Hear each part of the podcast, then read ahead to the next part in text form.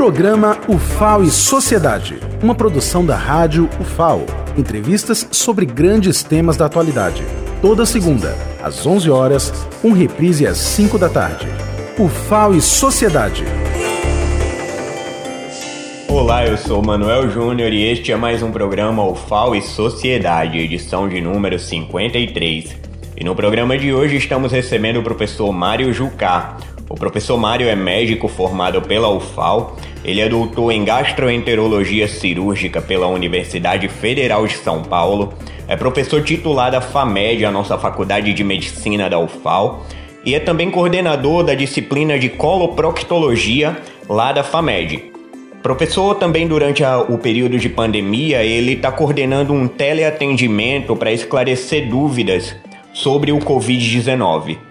Bom dia, professor. É um prazer estar recebendo o senhor aqui na Rádio FAO para este bate-papo com o nosso ouvinte. Bom dia, Manuel Júnior. É um prazer estar aqui com vocês, trazendo alguns esclarecimentos para todos os ouvintes e assim contribuindo para que as pessoas entendam esse comportamento do vírus SARS-CoV-2 na nossa sociedade. Prazer maior ainda é o nosso professor em estar recebendo o senhor e, e esclarecendo essas dúvidas ao nosso ouvinte. Como eu falei na sua apresentação, o senhor está coordenando o projeto de extensão que consiste num teleatendimento para orientar e tirar dúvidas sobre os sintomas do coronavírus. É, nos conta um pouco sobre esse projeto, como ele está funcionando e já aproveita para divulgar o telefone para as pessoas ligarem. Bem, o teleatendimento de combate à Covid-19 é uma ferramenta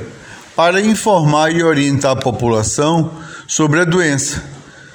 Todos que tiverem dúvidas podem ligar no 3214 1419 ele funciona todos os dias, de 7 às 22 horas. Então, repetindo para que o nosso ouvinte possa anotar, o número é 3214 1419 3214 1419. Funciona todos os dias de domingo a domingo, das 7 da manhã até as 22 horas. É um horário realmente bem amplo. E professor, Quais as principais dúvidas das pessoas que ligam? O que elas costumam perguntar? O que vocês costumam também orientar? As pessoas que nos ligam, elas geralmente elas falam sobre os sintomas que estão apresentando, quando é o caso, que elas, quando elas estão começam a sentir alguma coisa, mas a gente fica atento para só é, direcionar para atendimento em unidade sintomas de síndrome gripal. Então, coriza, tosse, febre, dor no corpo, cefaleia. Então, esses sintomas, o indivíduo estava bem e começou a sentir, a orientação é que procure uma unidade de triagem.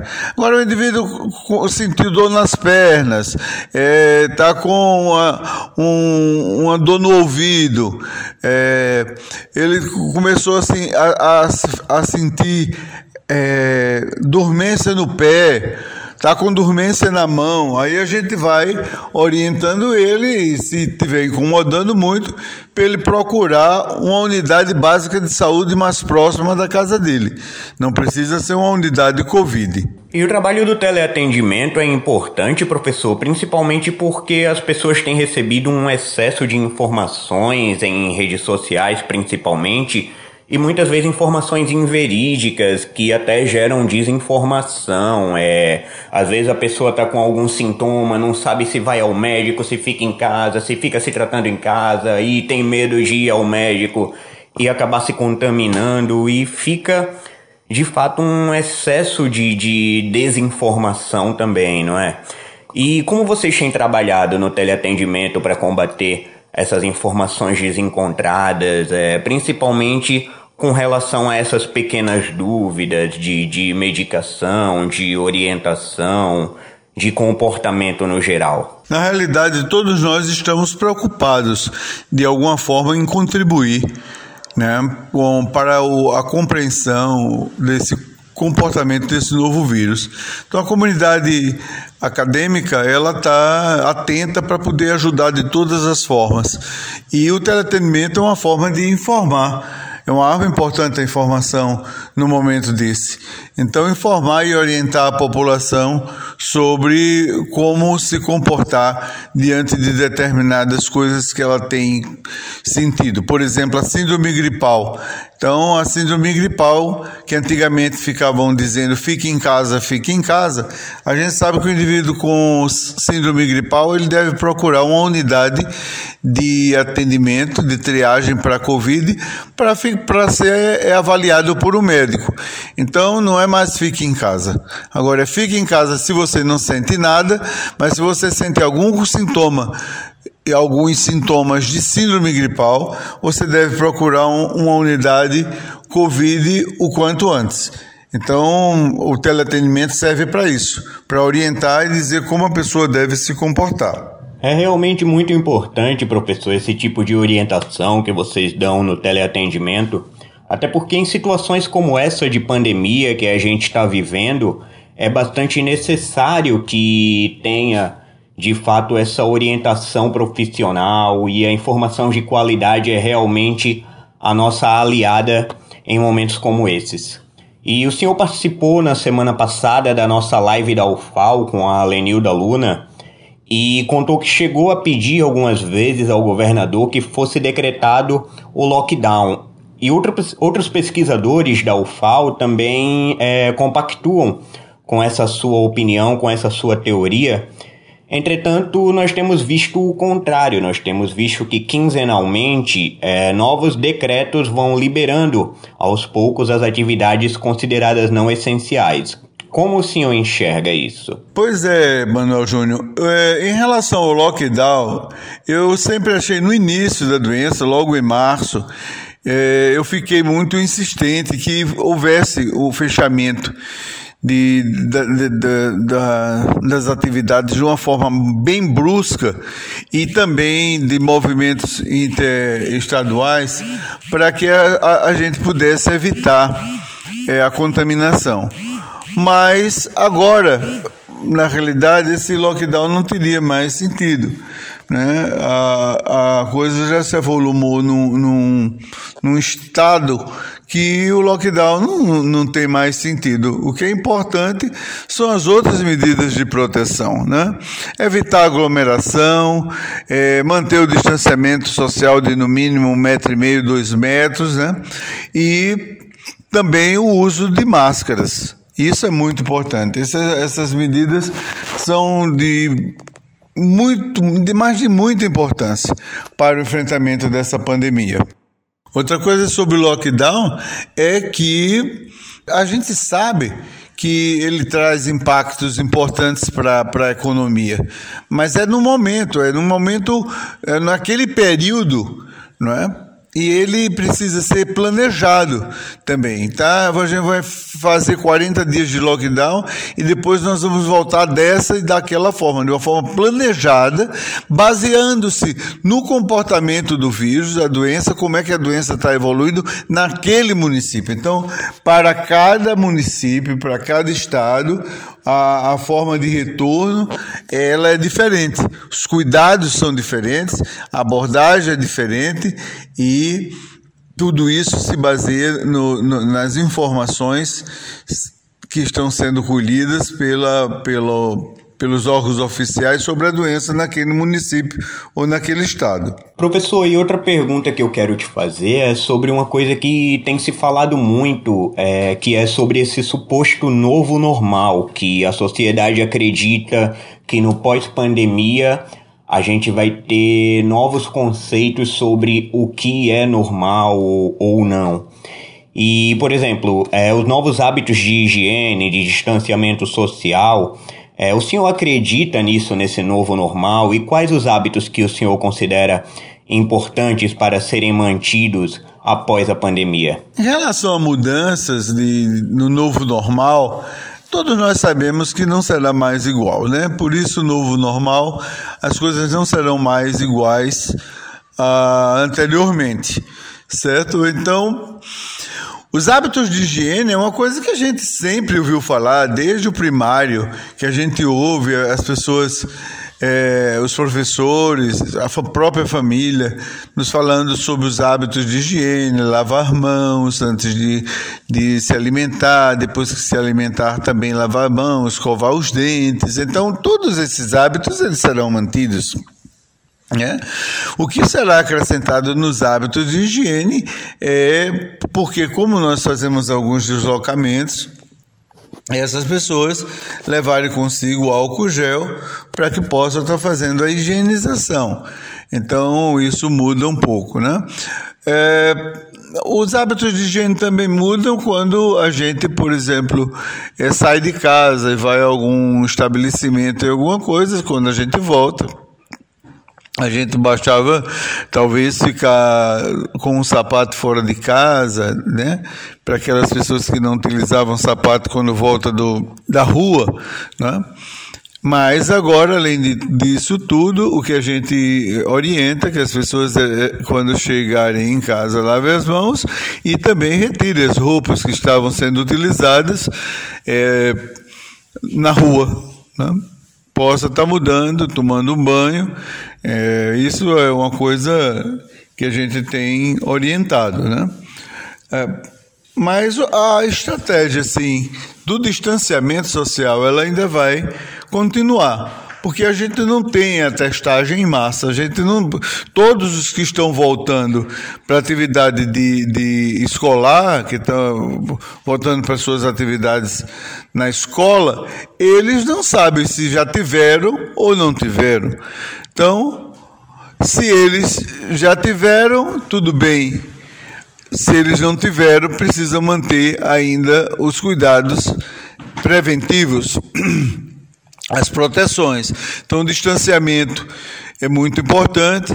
As escolas também estão medindo a temperatura para ver que para evitar que as pessoas é, febris né, que possam estar com a doença entre sala de aula. Uma sala de aula que tinha, por exemplo, 30, 30 alunos, elas são reduzidas à metade, né? 15, 12 alunos, e além disso, com a distância entre uma carteira, uma, uma cadeira e outra, é, para evitar a, a possibilidade de um, de um contato mais próximo. Então, essas estratégias elas estão sendo montadas e elas vão ser importantes nesses próximos 12 meses até a gente ter a vacina e essa vacina trazer uma cobertura populacional que nos dê segurança de estar tá, é, voltando às atividades nesse novo normal com bastante critério, com bastante planejamento e proteção um dos outros. Né? Quando eu uso máscara, eu me protejo, mas também eu protejo o outro. Quando eu me mantenho distante daquela pessoa, eu me protejo, mas também estou protegendo ela. Então é isso mais ou menos que nesse novo normal, né? Alguns estão medindo além da temperatura, estão fazendo oximetria, mas isso não tem sentido fazer oximetria em massa. Eu ontem vi o diretor da Fiocruz indicando que todo prefeito, que todo o o gestor esteja atento para os seus dados epidemiológicos, observando a sua curva epidemiológica, e em momento em que a curva não houve inflexão da curva, a, curva não está é, francamente diminuindo, não é? os casos estão diminuindo, a morte está diminuindo, não tem sentido nenhum de retorno às aulas. Então, só se tem é, pensamento e planejamento de retornar às aulas quando o, o, a, a curva epidemiológica está decrescendo. Legal o senhor ter falado sobre isso, professor, sobre retorno presencial às aulas, porque é um assunto que tem gerado uma ansiedade muito grande nos nossos estudantes, especialmente os estudantes da graduação que estão com as suas aulas presenciais interrompidas. E eles sempre estão perguntando nas redes sociais da UFAL, no site, eles sempre estão se questionando: ah, quando voltam as aulas? Quando a gente vai voltar a ter atividade presencial na universidade? E é importante que as pessoas saibam que a gestão da universidade ela tem pensado principalmente na segurança e na saúde da comunidade acadêmica. O Conselho Universitário tem debatido isso constantemente. E eu recomendo que as pessoas, principalmente esses estudantes da graduação que estão interessados no tema, continuem acompanhando as notícias no site da UFAL, no nosso site ufal.br e nas redes sociais, que qualquer atualização a gente vai estar tá sempre publicando. E para finalizar, professor, uma última pergunta. É, se algum estudante da medicina quiser se voluntariar nesse projeto do teleatendimento, o que ele precisa fazer? Ainda tem vagas para voluntários? É, se pessoas de outras áreas também quiserem, é, contempla outras áreas? Não, não, não. Infelizmente não, é, Manuel. É, esse projeto ele foi montado, né, com o apoio da gestão superior da UFAL, o professor Tonholo e a professora Eliane, e nos concederam é, 60 ramais do tronco da UFAL. Então, por isso que o nosso número é 3214-1419, é um dos ramais da UFAL. E esse ramal ele distribui para outros 50 e poucos ramais, que esses outros ramais são ligados ao celular dos alunos.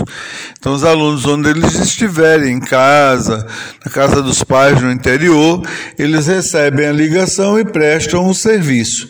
Agora, não é possível é, as pessoas, outros alunos de medicina, outros, outros alunos de outros cursos, se engajarem, seria muito importante, mas não, isso não é possível porque se trata de um projeto de extensão da Faculdade de Medicina da UFAL, né? Teve apoio do coordenador do curso e da diretora da faculdade, para que a gente pudesse fazer isso com os alunos do décimo período e do décimo primeiro período, aqueles alunos que já estão na fase final do curso e já têm bastante informação sobre medicina, para poder eles poderem estar contribuindo nesse momento da pandemia né? e também aprendendo. Não, é, um, é um aprendizado muito grande para o aluno que nós temos. Com certeza, professor, é um grande aprendizado para o estudante da medicina que está participando desse projeto de extensão. E eu quero te agradecer novamente, professor Mário. O nosso papo foi muito bom, muito esclarecedor. E eu deixo esse último momento para que você faça suas considerações finais ao nosso ouvinte da Rádio FAO. Para finalizar, Manuel, eu gostaria de agradecer a você por essa oportunidade da gente estar divulgando para a nossa comunidade universitária, através da Rádio FAO, esse, esse nosso é, projeto do teleatendimento de combate à Covid. É um, um, um projeto nosso, então todos podem participar quem quiser pode ligar, né? o Estado todo pode ligar. Nós estamos preparados para informar, tirar dúvidas e orientar. Algumas vezes, de determinados municípios, a gente não sabe é, direcionar para que unidade mais próxima eles poderiam estar sendo encaminhados, mas a gente orienta para que essas pessoas procurem a Secretaria Municipal do seu município e assim se informe qual é a unidade que está atendendo e fazendo triagem para a Covid. Não é? Outra coisa que eu queria agradecer também a todos que se envolveram nesse projeto como núcleo de tecnologia da informação, NTI da UFAL, que deu um apoio muito grande no treinamento. Nós fizemos treinamento para essas pessoas e dizer que em, tendo dúvida, tá com dúvida, então liga para 3214 1419 ok? Muito obrigado, Manuel, pela oportunidade e tenha um bom dia. Nós é que agradecemos mais uma vez, professor Mário, pela disposição em bater esse papo conosco e também pelo serviço prestado à comunidade acadêmica e à sociedade em geral. Eu quero reforçar ao senhor que a nossa assessoria de comunicação vai estar sempre à disposição para qualquer projeto que vocês venham a realizar lá na FAMED e precisem da nossa ajuda, da nossa divulgação aqui na Rádio FAO, no site da universidade, no, nas redes sociais da universidade, em qualquer canal de comunicação da nossa assessoria. A você ouvinte que ainda não anotou o telefone, eu vou repetir para você, é 3214 1419. Repetindo, 3214 1419 é o número do teleatendimento para esclarecer dúvidas sobre os sintomas do coronavírus. A você que ficou conosco até aqui, muito obrigado pela sua audiência. Lembrando que o nosso programa UFAO e Sociedade vai ao ar todas as segundas-feiras às 11 da manhã com reprise às 17 horas aqui na Rádio FAO, que você pode ouvir pelo site radio.fal.br e também pelo aplicativo Rádio FAO que você pode baixar aí no seu celular. Se você não conseguiu acompanhar o programa na segunda-feira ou quer ouvir novamente esta edição ou qualquer outra edição anterior, você pode conferir o nosso podcast na plataforma Spotify e também no site radio.ufal.br. Tenha uma ótima semana e até o próximo programa UFAO e Sociedade.